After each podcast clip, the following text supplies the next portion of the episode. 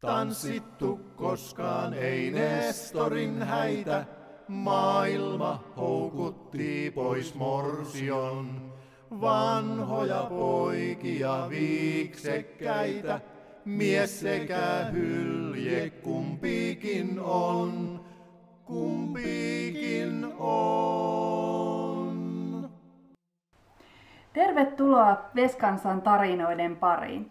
Minun nimeni on Anne-Mari Peem ja minulla on täällä tänään erikoisjoukot vierelläni. Täällä on Tapani Innanen ja Matti Muhonen.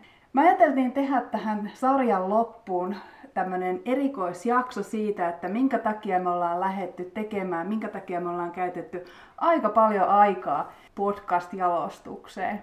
Minkälaisella ajatuksella se Tapani lähit tähän? Minun roolini oikeastaan alkoi siitä, että näitä muisteluita alettiin siellä 2019 syksyllä keräämään. Ja kun olen Sääminkiseuran jäsen, tieto tästä tuli minullekin. Sanoin, että minäkin voin antaa jotakin panostani niiden muisteluiden keräämiseen.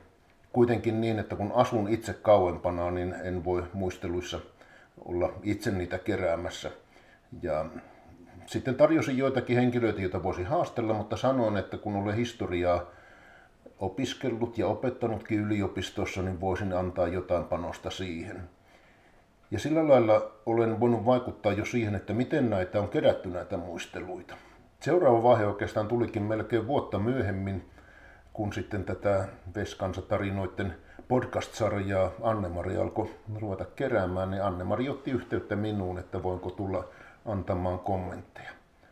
Tämä oli se tausta ja yhdessä on mietitty sitten niitä, että minkälaisia teemoja siltä nousee, jotka tähän podcasteihin tulee ja olen käyttänyt sekä omaa Säämingin saariston osaamistani ja muistojani, että aika paljon aikaa kyllä sitten ihan kirjojen ja verkkosivulta löytyvän historiatiedon kanssa. Ja näistä tämä on sitten yhdessä Annemarin kanssa jalostunut, tämä mun roolini tähän.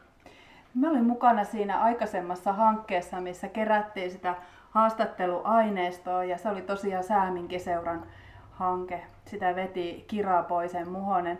Ja tota, mä olin silloin mukana haastattelemassa niitä ihmisiä ja mä mietin silloin, kun, kun niitä tarinoita kuuntelin siellä tuvassa, niin tämä täytyy saada kyllä, kyllä niin talteen ja tämä pitää saada paremmin jakoon. Mutta sitten oikeastaan viime kesänä, kun mä kuulin Matti, kun sie esitit näitä lauluja ja niitä tarinoita, niin sitten mä ajattelin, että tässä on kyllä jotakin niin todella paljon syvempääkin mukana. Miten siellä lähditte tähän mukaan?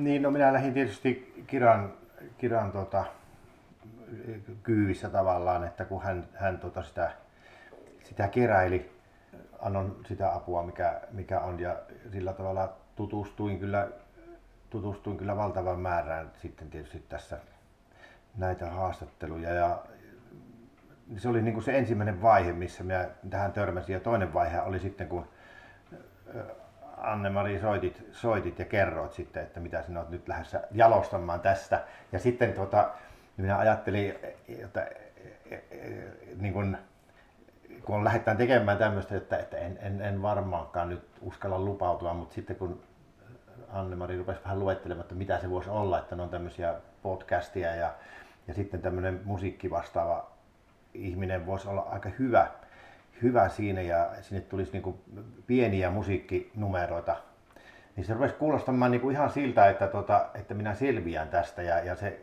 ja se liekki syttyi erittäin voimakkaasti siinä kohtaa sitten, että, että tuo on kyllä minun juttu ilman muuta. Ja, ja sitten kun oli jo, oli jo tota, tutustunut materiaaleihin sillä tavalla, että se ei ollut niin kuin, että en tietäisi, että mitä ihmettä siellä on tulossa, minkälaiseen seuraan minä sen musiikin, musiikin lähestin tekemään, niin, niin siitä se sitten lähti ja kyllä kyllä tuntui, tuntui hyvältä, hyvältä siinä vaiheessa, että on semmoisen jonkun ison kynnyksellä.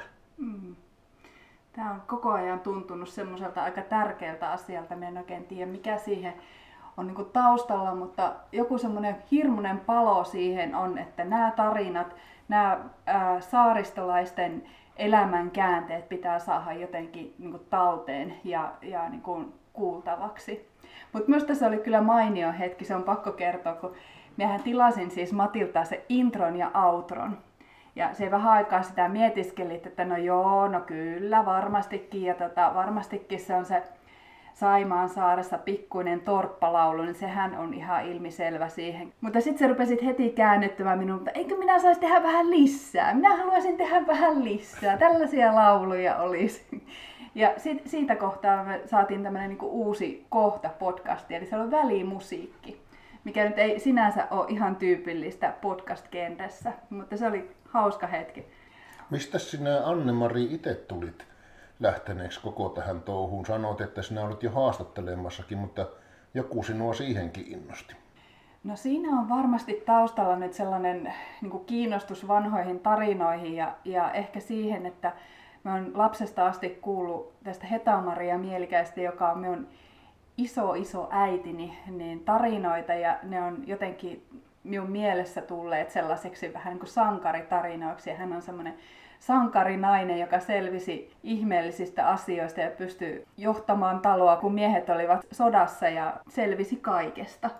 Se on tietenkin semmoinen illuusio, mikä on minun mielessä niin kuin muodostunut, ehkä ei ihan kokonaan totta, mutta se oli varmasti Hetamarian ansiota tämä asia. Minä näin sen ilmoitukseen, missä etsittiin näitä haastattelijoita.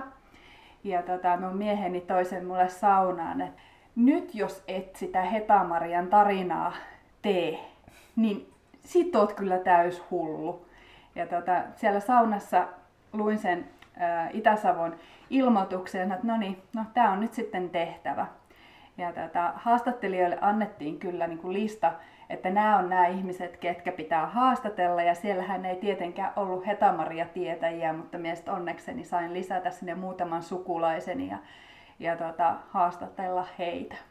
Sitten siellä onkin yksi semmoinen Hetamaria jakso ja täällä Facebookissa on muutenkin kertonut hänestä pieniä tarinanpätkiä. No niin, mutta onko meillä kaikilla vähän sellaisia juuria myös tonne saaristoon? Voisiko se, voisiko se semmoinen niin kutsumus näiden tarinoiden jakamiseen tullaan myös sieltä, sieltä juurista. Niin, ilmiselvästi sinulla ainakin on, on Hetamaria juuria saaristoon ja kai vähän muutakin, mutta että kun itse olen asunut siellä saaristossa, niin ehkä mä voin aluksi kertoa jotakin. Minun lapsuuden kotini on Kokon saaressa, jossa olen asunut kymmenen ensimmäistä elinvuottani, eli tuonne vuoteen 1964 saakka, jolloin lähdin sitten Savonlinnaan oppikouluun ja sitä myötä sitten äh, talvet olen asunut eri puolilla Suomea, tällä hetkellä Tampereella. Se lapsuuden koti maatila, jonka rakennukset on 1800-luvun lopulta, on edelleen meidän kesäpaikkana. Sehän on sellainen, kuinka sitä sanoisi, loputon työmaa, että sen saisi edes pidettyä niin, etteivät ihan pihapielet pusikoidu ja katto pysyy ehjänä. Mutta siellä on toisaalta säilynyt sitten sellainen oman lapsuuden kodin ja edellisten sukupolvien käden jälki monella tavalla. Ja se oli varmaan se syy, miksi Sääminkiseuran jäseneksi aikanaan lähdin ja kun olen tosiaan yliopistossa historiaa ja vähän muitakin oppiaineita sekä opiskellut että opettanut, niin tuntui tärkeältä, vähän niin kuin Anne-Mari sinä sanoit, että sinulla oli nyt tämä Hetamaria-tarina kerrottavana, niin minulla oli ehkä jotenkin tämä lapsuuden ajan kokemuksesta lähtien tämä tarina, jonka mä halusin liittää siihen tutkimusosaamiseen. Ja siinä mielessä Anne-Mari, kun pyydit, pyysit mua mukaan, mä ajattelin, että tämä kyllä niin kuin nyt natsaa aika hyvin yhteen. Ja tämä on ollut sillä tavalla, kun kuuntelen toisten tarinoita ja kun luen niitä kirjoja ja yritän valmistella asiantuntijapuheenvuoroja, niin kieltämättä joka tarinassa jotenkin peilaan sen siihen oman lapsuuden kokemuksen maisemaan ja ihan edelleenkin niihin, niihin fyysisiin maisemiin, mitä sillä talossa ja saaressa on. Ja minusta on ollut tosi kiva, kun sä oot kertonut niitä omia kokemuksia myös näiden puheenvuorojesi aikana. Joo, ja se ilahdutti, kun sanoit, että esimerkiksi tämä tillikkalamppu tai petromaksi tai hasakki, niin sinäkin olit siitä kuullut, mutta onneksi sain jostakin tietoa niin, että saatoin sen kertoa, että mistä oikein on kysymys. Sehän on ollut ihan vallankumouksellinen valonlähde aikanaan, kun se 40-50-luvulla sinne saaristoon ilmestyi. No Matti, sinä asut saaressa, eikö? Hmm. Nyt on yhdeksäs, yhdeksäs vuosi tuli täyteen nyt kesäkuussa asua saaressa. Että, että jos sitten ajatellaan, että minä, minun lapsuuteni vaikka ensimmäinen, ensimmäiset seitsemän vuotta, niin sitten oli niin kuin, ei ollut todellakaan niin kuin vettä lähelläkään, että, että ihan hirmuisessa korvessa, korvesta niin kuin lähtöisin on sieltä, sieltä tuota, Kuhmon ja Nurmeksen välimaastoista. Mutta se, että, että sitten on päätynyt tuonne Muhasaareen asumaan vuonna 12, niin se, se oli semmoinen suloinen vahinko kerta kaikkiaan, että, että oli myynnissä juuri, juuri sopiva hintainen maalaistalo ja, ja tuota, sopivalla matkalla kaupungista. Ja tuota niin, se on, se on semmoinen asia, että nyt, nyt niin kuin, jos ynnäisin vähän sitä, että mitä, mitä siellä, minkälaista se on se asuminen sillä saaressa, niin se, se on ainakin sitä, että se on äärettömän itsenäistä se elämä. Se, se on jotenkin sillä tavalla, että siellä saa niin olla kyllä, kyllä rauhassa, siellä ei kukaan häiritse sitä elo, elon tota, virtaa. Ja, ja sitten se, että se rikkaus, mikä on lähtenyt tulemaan siellä, että siellä ne saarilaiset kertovat, niin, niin muhasaarilaiset kuin kun kokonsaarilaiset ja kesämonsaarilaiset niin kertovat vanhoista ajoista. Ja, ja niin kuin, että minkälaista on ollut. Ja, ja jotenkin on ruvennut sillä tavalla myöskin kasvamaan se semmoinen tieto, että mi, miksi, ja ymmärtää, että minkä takia nämä ihmiset on niin kuin tämmöisiä, että mistä se johtuu. Ja, ja, ja, ja se semmoinen auttamismentaliteetti niin ehdottomasti on, on niin kuin havainnut, että se ei ole mitenkään hirmu näkyvä edes, mutta se, vaan, se, se, on, se on ehkä sen takia ei niin näkyvä, että se on automaattinen. Että, että, että niin kuin hyvä esimerkki on semmoinen, että kun tietää, että me on semmoinen, semmoinen tota, että on semmoinen puuhullu, puu, polttopuuhullu, niin ne, kyllä ne tieto tullut, että jossakin on puusavalta tehty, niin tulee tieto, että jos, jos, jos tarvitset rankasavottaa, niin ole hyvä, sieltä voit hakea. Ja se on, niin kuin, se on esimerkkinä vaan siitä, että mitä, mitä se tarkoittaa, että se ei, niin kuin, ei puhettakaan, että tarvitsisi niin maksaa tai, tai mitään, mutta ei käy hakemassa pois sieltä. Ja, ja se, sitä voit niin kuin sen verran sitä rangasta vielä sanoa, että kun no, nehän on suurin piirtein kymppisenttinen, se kymmensenttinen tyvi vielä sillä, mikä jää sinne mettä, että se on niin kuin hirveän hyvää polttopuuta ja, ja helppo tehdä. Niin, että sinä, jos voi sanoa näin, että sinä olet niin kuin lossin tuoma sinne saaristoon, niin sinä olet kuitenkin löytänyt jotain sellaista, mikä on sille saaristolaiselle elämäntavalle tyypillistä. On, on sieltä ihan selvästi, selvästi löytänyt. Ja siinä on vähän semmoinen, semmoinen ilmiö, että sinne mennään nyt niin kuin, että siellä siellä on niin, kuin niin, niin mukavaa, että, että on vähän pelästynyt suorastaan, että ei tee mieli, että niin kuin sosiaaliset kontaktit esimerkiksi ulkomaailmaan, niin kuin Lossin toiselle puolelle, niin tuntuu niin kuin, ei tunnu yhtään hyvältä. Että tuntuu, että se riittää ne kontaktit, mitkä, mitkä on siinä, siinä tota, ympärillä. Niin tota,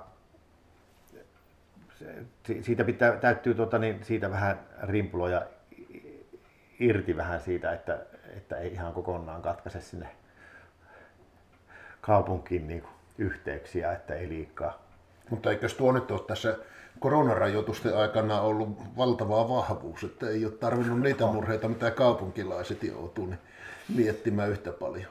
Kyllä, kyllä näin on, näin on että se tuntuu niin kuin, kun kympi uutisia iltaisilla kuuntelee, niin tulee vähän semmoinen olo, että, että miksi minä näitä kuuntelen. Että meillä pitäisi olla oma radio ja oma televisio täällä. Mikä, mikä, niin, Muhasaaren uutiset. niin, niin, niin. Että, Ilves että, käveli niin, pihoilla. Pitäkää kissat sisällä. niin, niin, ja se sitten jotenkin tuntuu myöskin, että se, se virta, mikä, mikä niin on se uutisvirta, että se ei kuulu ollenkaan niin tuommoiseen saari, saaristolaiselämään, niin kuin, että, että se on niin kuin äärettömän kaukana, vaikka totta kai niin kuin, myötä elää, elää siinä kaikessa, mutta kun sillä on semmoista niin, niin, niin suurta surkeutta, että se, se kyllä melkein lyttyy lyö. Mm. niin, niin, tota, Minulla on vähän samanlainen kokemus, että siinä vaiheessa kun Ahviosaaren lossi irtautuu mantereesta ja lähtee menemään sen pienen pätkän Ahviosaarta kohti, niin siihen jää kyllä murheet, mitkä on kaupungissa ollut. Me en itse ole asunut siellä koskaan, mutta isä on siellä syntynyt ja meillä on siellä mökkinä tämmöinen rintamamiestalo. Ja tota, siellä aika paljon aikaa jossakin vaiheessa on vietetty. Silloin kun lapset oli pieniä, niin mentiin heti kun kevätjuhlista, mä olen siis opettaja, niin, niin tota, kevätjuhlista suvivirsi loppui, niin me lähdettiin saman tein mökille ja oltiin siellä pitkä pätkä ennen kuin sitten tultiin takaisin kaupunkiin. Ja toivon, että pääsen takaisin siihen semmoiseen niin vapaa-ajan arkeen, että kaikki lomat saa olla olla saaressa. Se on minun unelmaa tällä hetkellä, kun lapset on teineen, niin se on pelkkää unelmaa. Vapaa-ajan asujan sielu minulla on. Ja se on entinen saarelainen. Niin, tämä on silleen jännä, että Matti on asunut viimeiset kymmenen vuotta noin pyöreästi ja minä olen elämästäni ensimmäiset kymmenen vuotta asunut. Sitten sellainen jännittävä tai kuvaava piirre on se, mikä tässä on käynyt ilmi, että minun isoisäni joka on siis sen minun lapsuuden kotini rakentanut. Hän oli sellainen paikallinen talonpoikaiskirvesmies, niin hän on muun muassa rakentanut, rakennuttanut, varmaan itse ollut ahkerasti mukana Ahvionsaaren kansakoulun, jossa Anne-Mari sinun isäsi on ollut sitten minun isoveljeni opetettavana, tai taisi olla niin, että ei ihan suorastaan opetettavana, mutta isoveljeni oli jo jonkun talven sillä Ahvionsaaressa 50-luvulla opettajana samaan aikaan, kun sinun isäsi kävi sitä minun isoisäni tekemää rakennuttamaa kansakoulua. Ja sitten me asu, meidän mökki on vielä tämän kansakoulun opettajan entisen, entinen talo. Ja tämä osoittaa tavallaan, miten, miten kun toisaalta se elämä on ollut sellaista, että ne oli sellaisia aika tyypillisiä, hyvin itsenäisiä, lähes omavaraisia taloja, niin eh, maanviljelystaloja, niin samalla siellä on niin kuin moninainen verkostoituminen, johon se kansakouluopettajakin sitten on tullut mukaan. Ja tämä on jännittävä piirre. Se on aika monesta maalaiskylästä nyt hävinnyt, mutta jotain jälkiä siellä saaristolaisuudessa edelleen on tosi vahvasti tästä jäljellä. Ja oikeastaan aika hauskasti tämä hanke on tuottanut nyt meidät kolme niin kuin yhteen tällaisten äärellä ja sitten me ihmetellään ja löydetään itsellemme ja toisillemme tärkeitä asioita täällä. Kyllä. Bom, bom, bom, bom. La, la, la, la, la, la, la, la. na na na na na na bum bum bum bum.